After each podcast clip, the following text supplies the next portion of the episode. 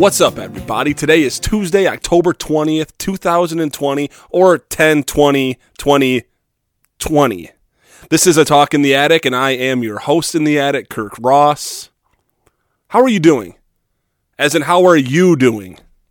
Yes, you. By now, we're weeks into cozy season, or as my mom would say, cozy season.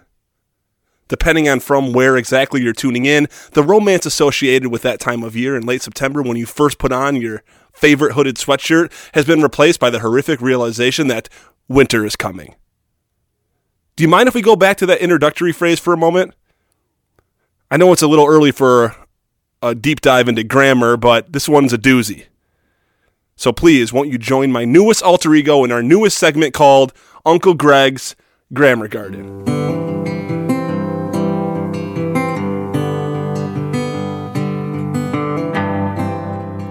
Welcome to Uncle Greg's Grammar Garden. Today we're going to have a look-see at the pesky preposition where in tarnation they ought to be placed. In this case, Kirk placed himself in the unenviable position of having to make sense out of a whole boatload of prepositions, and in such a short, introductory phrase. And while I know y'all remember exactly what a preposition is, I'm going to submit a quick definition just as a reminder. A preposition, according to Oxford, is a word governing and usually preceding a noun or a pronoun and expressing a relation to another word or element in the clause, as in the man on the platform or she arrived after dinner. Let old Uncle Greg rattle a few off the old noodle here, and not because you don't already know, I mean I know you already know, but just because it's good for this old chunk of coal to do some remembering on occasion. Prepositional pairs, those are fun. On, off, in, out, above, below, before, after, apart, within. But not every preposition has a pale, and that's okay, because some of the most common ones fly solo, like our friend from, which in fact is included in the very phrase that we're looking at today, because Kirk must have recalled that sentences aren't traditionally allowed to end in a preposition, at least not formally. So in this case, he worked hard to avoid doing so by using the classic device from where. That way he didn't have to say, depending on where you're tuning in from. See, it ends in from. You can't do that. So he took care of that one. And instead of depending on where you're tuning in from, he got all fancy on us and muttered, depending on from where you're tuning in. And I must admit, seeing the words on, from, and where back to back to back doesn't sit well with me. But it is technically an improvement over the alternative. But see, in clumsily resolving his first issue here, Kirk exposed yet another one buried just below the surface. Because now the introductory phrase is ending with a preposition in. And to me, this just seems silly.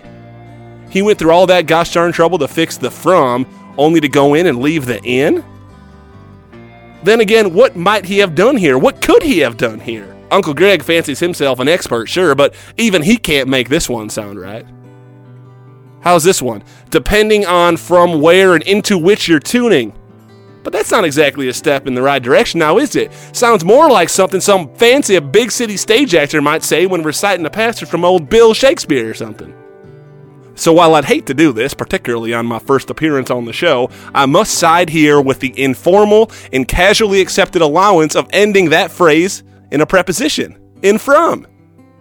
And it's not easy to side here with informality, especially not when I've already got an uphill battle, seeing as how I am a fish out of water when it comes to the grammar world. Most of the erudite elites with whom I'm constantly communicating already think of me as a dummy. What, just because I was born in the South doesn't mean I know about subordinate clauses? Sure, I might sound a little different, but you bet your bottom dollar that I'm well-versed in the idea of bare infinitives. And if any of you snobs are listening, then hear me loud and clear with this superlative. F*** you! Whoa, whoa, whoa, whoa, whoa, whoa, Uncle Greg. Uh, I know it's not fair, but what do we always say? That's right, this is how they expect you to act. So don't let those snobby sons of senators win. Wow. Listen, as it stands now, if I'm being honest, I'm not sure that I liked it. That was Uncle Greg's first contribution to the attic, and honestly, probably his last as well, pending some outpouring of support for him. And while I disagree with the ruling on how I might have better handled that tricky phrase up top, Uncle Greg did shine a light on something that I think bears investigating. Somewhere in that end of segment meltdown, Greg made clear that people associate his accent with stupidity, his birthplace with academic inferiority.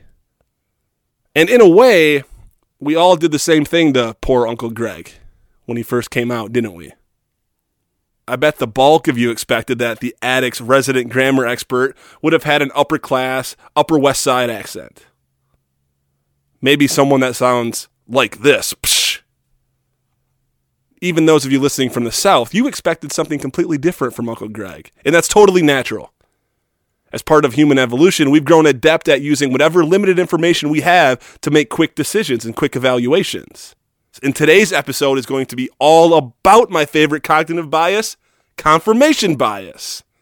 But before we get all confirmatory on our long-held biases, let's start the show.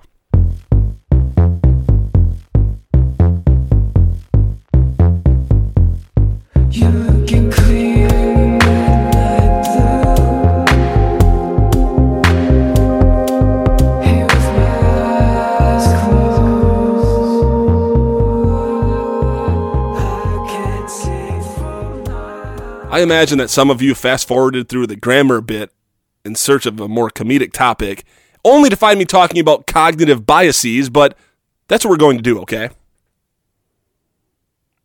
We're talking confirmation bias, but it's going to be fun. Say it quick and like you mean it. This episode is going to be fun. One more time. This episode is going to be fun. Perfect. Because now your brain will trick you into finding evidence that supports this optimistic mantra. This episode is going to be fun. And whether it actually is fun or not remains to be seen, but it's also not that important. Because it's only natural for all of us to preserve our prior held beliefs than it is to challenge or change them. And this, my friends, is the confirmed basis for confirmation bias. Let's define it more clearly. Confirmation bias is a highly prevalent cognitive bias marked by the tendency to search for, interpret, favor, and recall information in a way that only confirms or supports our prior beliefs or values. Perhaps now more than any time in history, this phenomenon is on full display. Confirmation bias explains how two people from nearly identical backgrounds can be presented with identical data and yet walk away with two completely opposite conclusions. Confirmation bias explains that in a situation like this, the conclusions at which each person arrived were simply derived from whatever conclusion they'd made on the subject beforehand. Look, the human brain likes familiarity. It seeks out familiarity. Why? Because familiar things, by and large, and historically, are safer things. As an artifact of primitive survival, we still possess an inherent ability to evaluate situations the moment we are presented with an image or a sound or a smell, whatever the information. When we're presented with something familiar, our nervous system relaxes our stress response, since after all, we've already been exposed to this and we live to see the day, so how dangerous could it be? But on the opposite side of that, when we're presented with something unfamiliar, we go into full-blown flight or fight mode. On its face and from a primitive sense, this makes total sense. It does more than make sense. It's kept us alive. So let's do a little visualization exercise. If you can do so safely, close your eyes and imagine along with me. Imagine you're pulling into your parking spot at home. Maybe you're in your driveway, maybe on the street. Maybe you're pulling into your garage. Maybe you even walked or rode your bike to work today. Either way, you're finally home after a difficult day in the rat race. You grab your bag and your empty water bottle and you head for the front door. After a day full of complexity, you long for a simple night at home. You can almost taste that first sip of wine. You can feel your favorite blanket. And as you reach for the doorknob to make your way in, you think about your spouse, who hopefully will bear resemblance tonight to who he or she was when you first started dating. And while it hasn't happened in quite a while, you leave a little sliver of hope that tonight is the night that you'll be swept off your feet and waited on like royalty. And even if it doesn't happen, at least you're at home with only the things you know and love. No surprise phone calls, no bosses or clients stopping in unexpectedly. Ah, you say to yourself, home sweet home. And as you traverse through the threshold, you can almost feel the stress of the day melt away. You're almost in heaven as you continue to open your big, safe, secure, protective, familiar front door. And just as it swings fully agape, you peer up in anticipation of a familiar smile. And right there, just a few arms' lengths away, right where your partner ought to be, stands a five hundred pound lion. It's jarring, right? And if your primary instinct is to survive, which it almost certainly is, then your best bet here is to run. Clearly, this sort of autonomic response to a dangerous physical situation is imperative, necessary for our survival.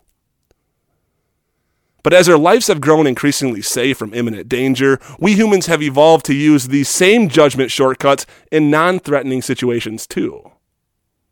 Subconsciously, we make a snap judgment in every single instant that we're presented with new information. And just like we wanted to run away from the bloodthirsty lion, we tend to run away from less tangible surprises too. Maybe we don't physically turn around and run for the hills, but our brains execute a version of flight by ignoring dissonant facts, by ignoring facts that don't align with our own beliefs. And exactly how this ignorance manifests assumes infinite forms. But you better believe things like racism and sexism are two such examples. In fact, I had two experiences just yesterday that led me down this topical path today. First, I should inform you that last night marked my first experience in political phone banking. As for my overall performance, I can't say that I flipped any voters. But I definitely picked up a dozen new listeners for the podcast, that's for sure. I should point out here that I'm just kidding. That I didn't actually use party funds to promote this show.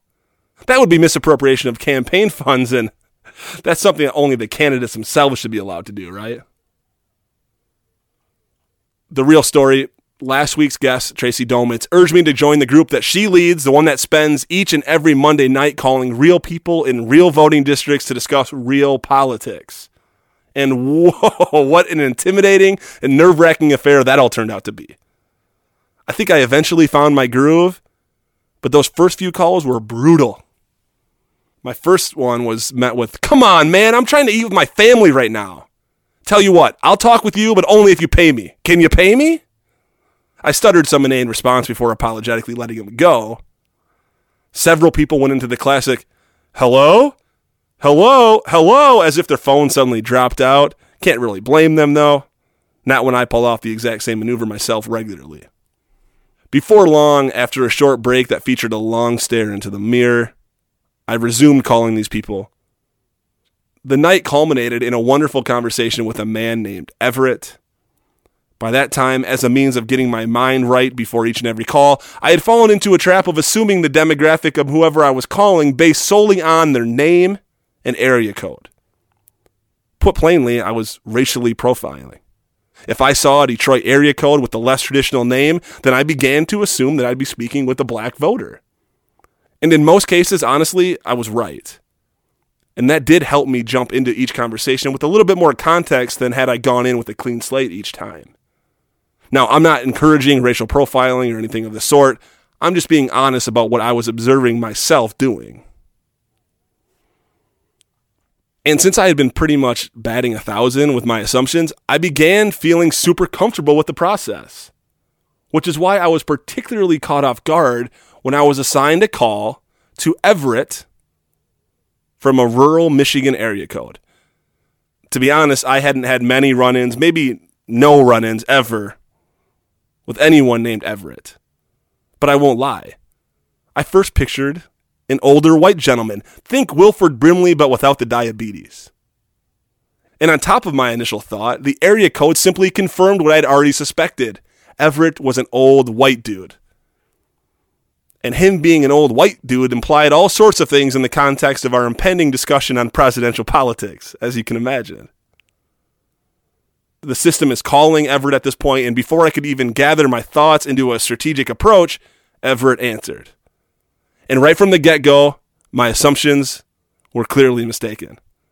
Everett wasn't an old white guy at all. He was a gregarious black fella.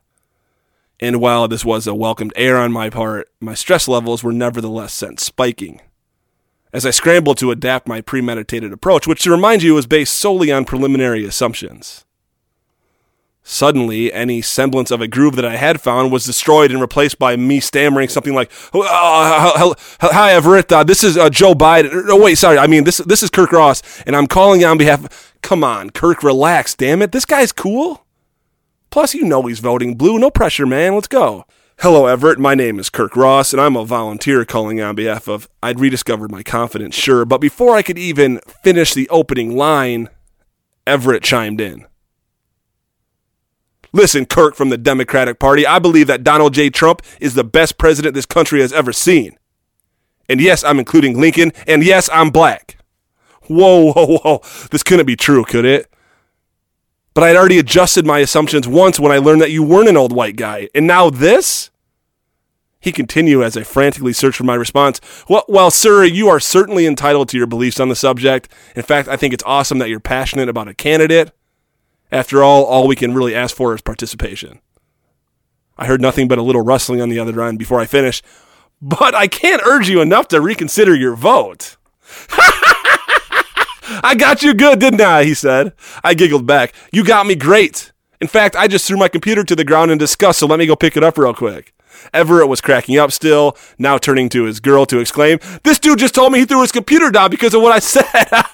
We all howled with laughter for a few seconds before he came clean about his actual beliefs. Kirk, man, Trump is the worst. My wife and I already filled out our ballots and walked them personally down to the ballot box ourselves, just to be sure. I thanked Everett for his vote and told him that he was by far my favorite call of the night, which was true. Something that he relayed to his cackling wife. We all had one last laugh about it before ending our conversation. Without a doubt, that was my favorite call of the night, at least from a personal, social perspective.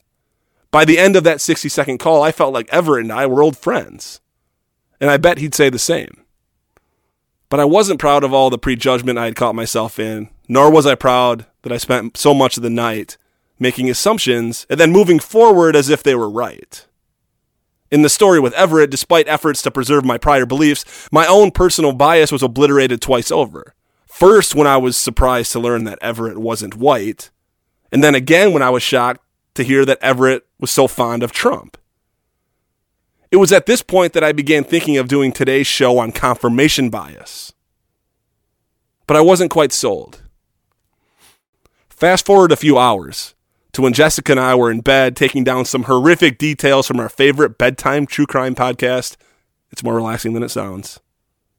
We were on the precipice of falling into deep sleep when three Grand Rapids fire trucks came barreling down our quiet street. We shot up to investigate, first to ensure that it wasn't our place on fire, but secondly to figure out what place was. As far as we could tell, no major house fire was visible, no smoke was in the air. It was, by all accounts, nothing more than a false alarm. At most, I quipped to Jess, partially joking but partially not, someone's cat's probably just stuck up in a tree. We gawked for a few more minutes before closing our curtains and trying once more to get back to sleep. Jessica and I opined as to what we thought was going on across the street. I had already dug my heels in the sand and committed to the absurd idea that this giant crew of firefighters was there to rescue a tree-climbing feline. As devil's advocate, Jessica wagered that it was a small kitchen fire in the rear of the home across the street. We agreed that we'd put our curiosity to bed for now, but that we'd confirm what really happened the next day. Ah, sleep, I thought. That's when the chainsaw fired up. Our bed shook with laughter from both of us as we tried to make light of just how unbelievably loud the chainsaw was. Jessica bragged, "Told you it was something serious, they're using a chainsaw." I replied, no, no, no, they're just using the chainsaw to bring down the tree and rescue Mister Whiskers. We giggled and tried again to hit the hay. One, once again, we were startled into laughter, this time by the activation of the fire hydrant that resides no more than thirty feet from our pillows. This disruption was even louder than the last and therefore even more hilarious. Jessica stated with certainty this time, fire hydrant, fire hose, clearly a real fire in that house, huh? I couldn't resist. No, no, no, the cat's down and the poor little fella's thirsty. They're just giving him a drink of water. Now, clearly, I was half-jokingly defending this far-fetched position that I had formed early on in the ordeal, just as Jessica was defending hers. But this whole scenario was so perfectly aligned with the ideas that I had already begun noodling after I hung up with Everett a few hours earlier. What are the odds, I thought to myself? What are the odds that as I was actively considering writing an episode on confirmation bias, a scene like this would unfold and verify precisely what I was already looking to write about? It's almost as if I was looking at the cat slash house fire situation through a biased lens. One that would confirm what I'd already begun to invest mental energy into.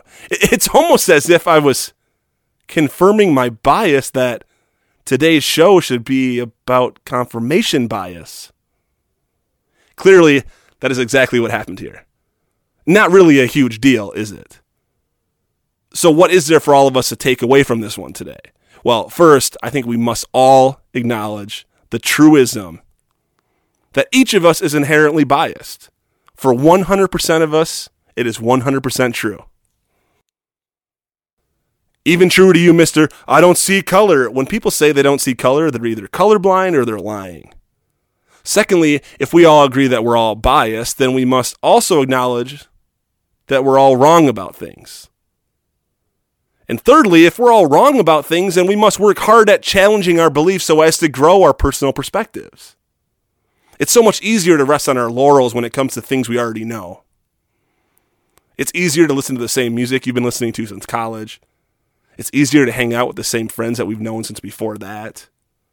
And I'm not suggesting these are bad things, by the way. In fact, I'll be knocking off both of those things tomorrow when I sit down with Michael Morosi for an interview for the show, and we'll probably chat about old music. Familiar is good.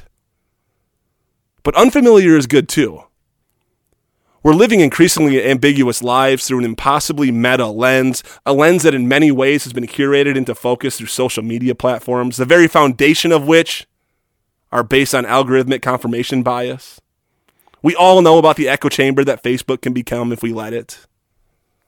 Look, it's in all of our hard-coded D N A to employ confirmation bias.